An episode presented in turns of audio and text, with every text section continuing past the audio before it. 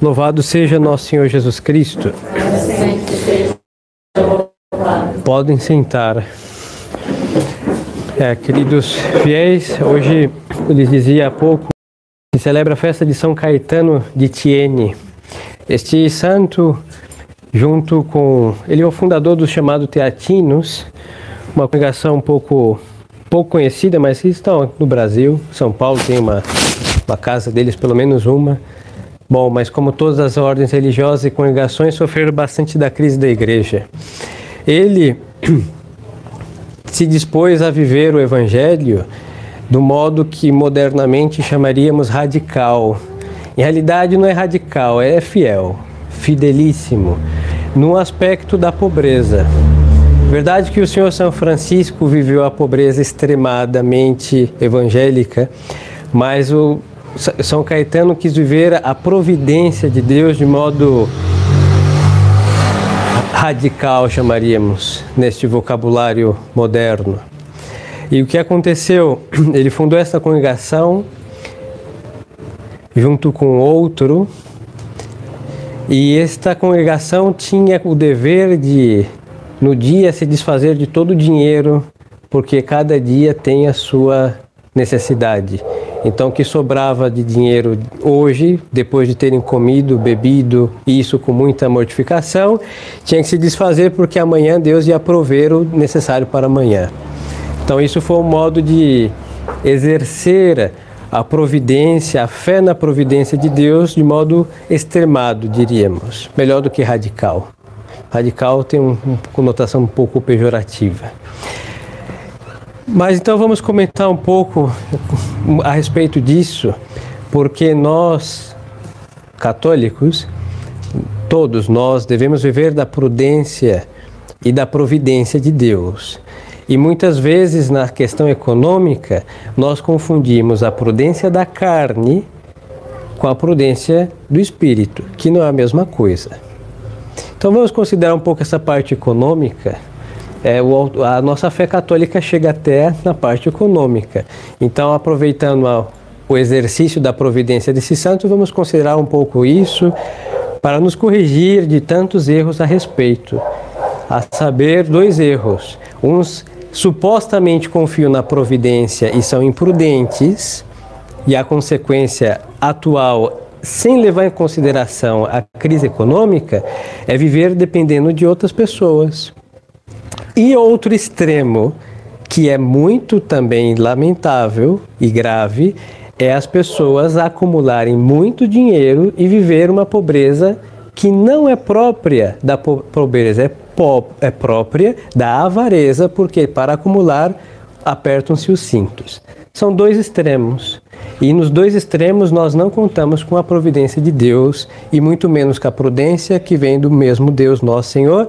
E em ambas coisas está a prudência da carne, que se aproveita dos, das ajudas.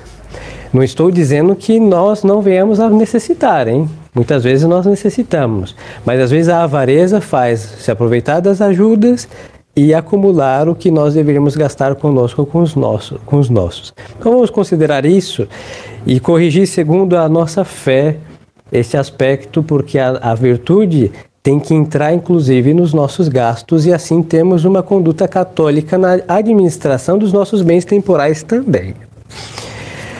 É verdade da nossa religião que Deus Nosso Senhor assiste a todos. E está escrito que nem o fio da nossa cabeça cai sem a providência de Deus. E nós não podemos fazer um fio de cabelo ficar branco ou voltar a ficar preto por nossas preocupações. Então, as nossas preocupações, principalmente dos senhores como pais e mães, tem uma preocupação nessa. Os senhores devem estar pendentes da preocupação dos seus, econômica dos seus filhos. Como se vestirão, a alimentação, a educação e todos os gastos que se supõem nisso. Por isso, o grande provedor por ordem hierárquica das coisas, é o pai. O pai está dia até o fim da tarde ou a noite inteira trabalhando para prover esses, essa parte econômica e aí se mostra o amor do pai para com seus filhos.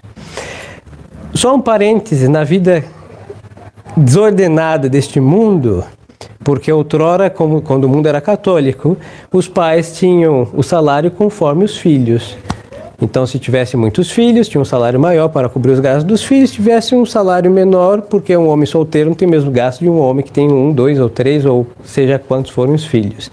Mas hoje o mundo colocou novas necessidades e às vezes as mães estão trabalhando. Eu não vou entrar aqui no X da questão, porque às vezes é uma necessidade e Deus sabe de quais e quantos que tem que trabalhar e essa necessidade, mas eu, o princípio é o seguinte: o pai é o provedor. Se a necessidade for tal, a mãe pode trabalhar desde que nunca descuide do seu ofício de mãe. Mas não é o, o ideal do ideal, vamos falar segundo o plano traçado por Deus.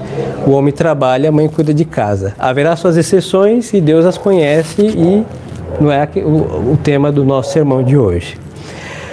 A partir dessa providência, independente de lucros, de muito ganho ou de pouco, todos nós, mesmo assistidos pela providência de Deus, nós somos obrigados a viver uma vida modesta. Sejamos ricos, sejamos pobres, sejamos, não importa a classe social, porque a, a vida católica é uma vida que sempre está junto com a mortificação cristã. Então, independente de muitos gastos ou poucos gastos, de muitas entradas econômicas ou poucas, todos nós devemos viver uma vida mortificada. O que isso quer dizer na prática? Que, como bons católicos, nós não podemos andar nos shoppings da vida gastando, porque normalmente o shopping é o templo da vaidade e da ostentação, cujos preços são maiores do que a qualidade das coisas que ali estão, hein? Às vezes é um nome que os senhores estão pagando por um valor exorbitante e não é grande coisa, hein? Então, muita vaidade.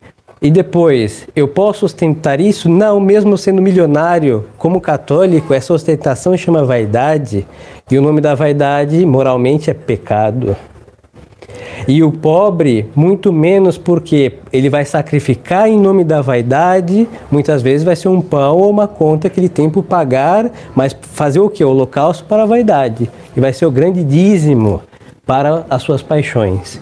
Então ele não tem nem o direito e nem a possibilidade disso, e quando faz, também é pecado.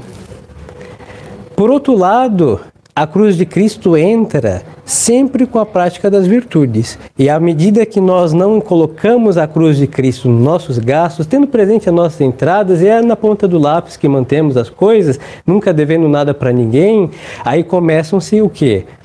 Em nome da prudência, a avareza, que é outro cuidado, porque vamos tentar, pelo amor ao dinheiro, guardar o dinheiro em nome de uma prudência falsa, que é o acúmulo do dinheiro pelo dinheiro, que isso também é pecado, porque não vamos gastar quando devemos gastar e quando não podemos gastar, nós gastamos. Aí nós vivemos o que? Um, um alto engano. Para a vaidade eu não posso gastar, eu gasto. E quando há uma necessidade real eu não gasto. Por quê? Porque eu tenho que guardar dinheiro. Tudo ao revés. E aí o que, que vamos fazer? Como somos católicos, uma novena para Santa de Virgens, porque haverá um monte de dívidas por pagar, não? E achamos que a Senhora Santa de Virgem vai fazer chover um monte de moedas do céu, de ouro maciço, porque as dívidas são altas, para resolver isso. E não, hein?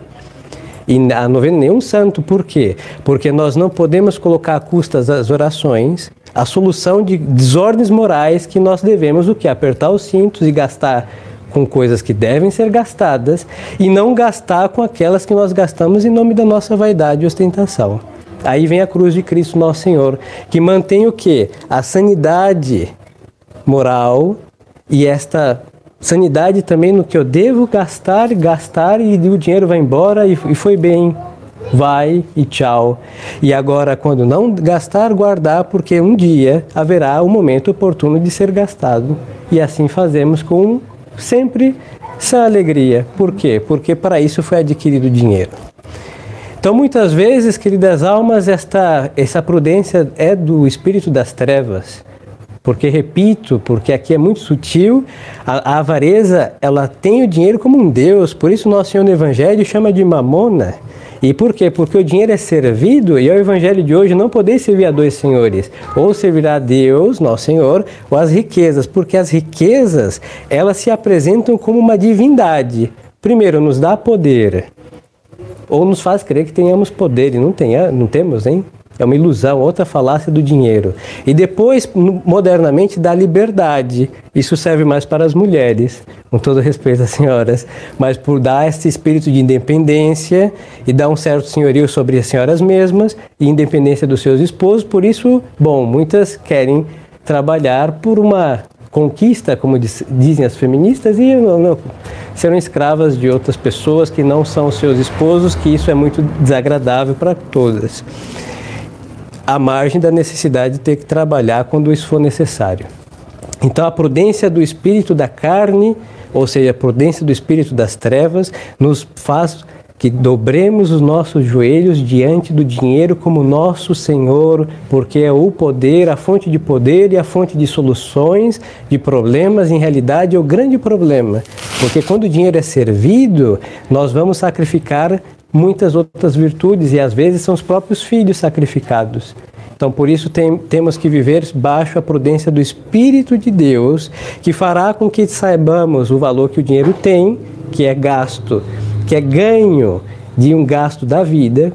Conforme os senhores trabalham, menos vão vivendo, porque vão consumindo seus dias, suas horas, cada dia para ganhar aquilo com sacrifício, e aquele ganho do sacrifício deve voltar para o sacrifício. Aí é manter dignamente seus filhos, no vestir, na casa e em todas essas necessidades, mas nunca jamais para a ostentação. Não estou dizendo aqui que é pecado uma van recreação, um passeio. Não, não é pecado. Desde que nunca deixem de fazer algo essencial para fazer uma coisa supérflua. E essas coisas supérfluas têm o seu tempo sempre limitado e não são frequentes, são exceções dos dias ou tempos de férias, mas nunca custa das coisas essenciais. E assim nós colocamos a cruz de Cristo que faz a nossa vida, inclusive econômica, com sacrifício, porque somos católicos e para frente. Aí o que pode ir em contra disso? Uma crise. De uma crise ninguém está isento, hein?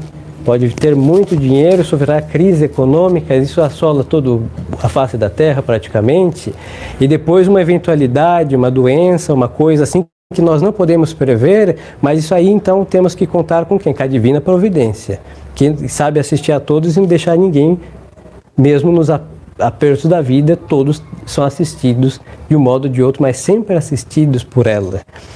Agora não podemos, com os efeitos de nossas desordens, com o uso do dinheiro, colocar nas custas da divina providência, porque aí sim temos que sofrer as consequências da má administração dos nossos bens, e nem a Senhora Santa de Virgem e nem a divina providência vai intervir, por quê? Porque sofrendo as consequências, nós aprendemos a saber administrar melhor os bens que Deus nos deu pelo trabalho que nós temos. Então a cruz de Cristo tem que entrar nesta vida econômica e como entra, em, no caso nosso, exorcizando o espírito de vaidade, que é o grande consumidor dos bens temporais das pessoas. Hein? A vaidade consome, consome a saúde, porque muitos por ela fazem coisas realmente absurdas, consome o mesma vergonha, que hoje as pessoas não têm vergonha de nada para se expor, e consome também o dinheiro, e em realidade ela vai sacrificar todas as coisas honestas em nome de um ídolo, o, o ego e o, a opinião dos outros e agradar pessoas, nesse caso o próprio demônio, que fica muito feliz quando sacrificamos inocentes para ele em nome da vaidade, da ostentação e coisas semelhantes. Então assim, organizando essa vida econômica e sempre vendo a pobreza evangélica, a divina providência reina na nossa vida. E aqui não estou falando da teologia da prosperidade, porque isso não é católico, porque nosso Senhor nasceu pobre, morreu pobre, e ele chama a pobreza evangélica a todos os que querem segui-lo, mas sempre vive dignamente. Por isso, entre nós católicos, não existe o espírito de miséria já falamos sobre isso e repito, isso é fruto do pecado e é a grande consequência da vaidade do dinheiro. Quando é muito servido, o efeito primeiro é causar a miséria no sentido econômico e mais grave no sentido moral, porque uma alma avara é uma alma miserável.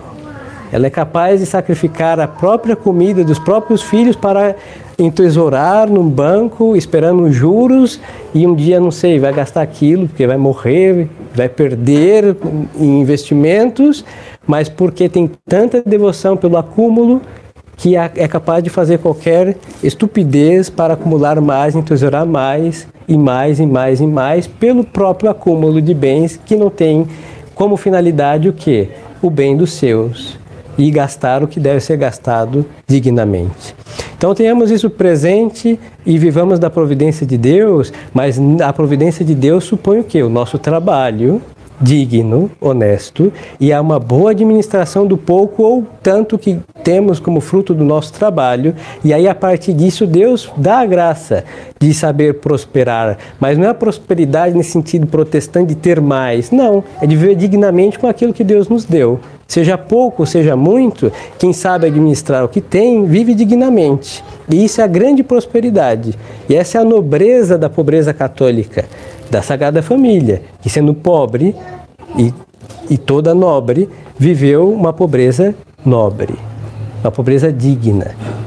E assim dependia de quem? Do trabalho de São José e da providência de Deus, e isso deve ser o ideal de cada família católica, com uma boa administração dos bens.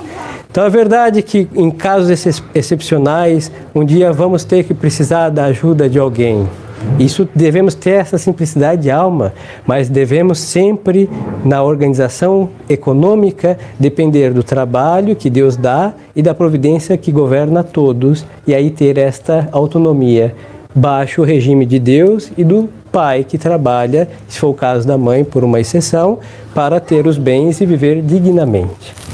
Então, para isso, queridas almas, imitando São Caetano, devemos viver radicalmente esta confiança na providência? Sim, mas como os senhores não são religiosos, devem sempre esperar na providência de Deus, mas empregando os meios da prudência, que é um trabalho, estudar e todos os meios que se deve preparar antes de se casar para manter dignamente as suas famílias segundo a nobreza da pobreza do Evangelho de Nosso Senhor. Então, peçamos essa graça a São Caetano de corrigir os nossos conceitos da providência, da prudência e extirpar a avareza, que é o que mais assola a cristandade, e também esta má concepção da confiança na providência que assiste às nossas necessidades todas, mas para isso devemos então praticar esta virtude da prudência segundo o Espírito de Deus e não segundo a carne, e dessa liberalidade que vem também do exercício dessa fé na providência de Deus nosso Senhor. Para isso, então, peçamos a São Caetano essa graça de pôr esta ordem econômica em nossas vidas e muitos males que sofremos vão ser extirpados da nossa vida. Louvado seja nosso Senhor Jesus Cristo. Em nome do Pai, do Filho e do Espírito Santo. Amém.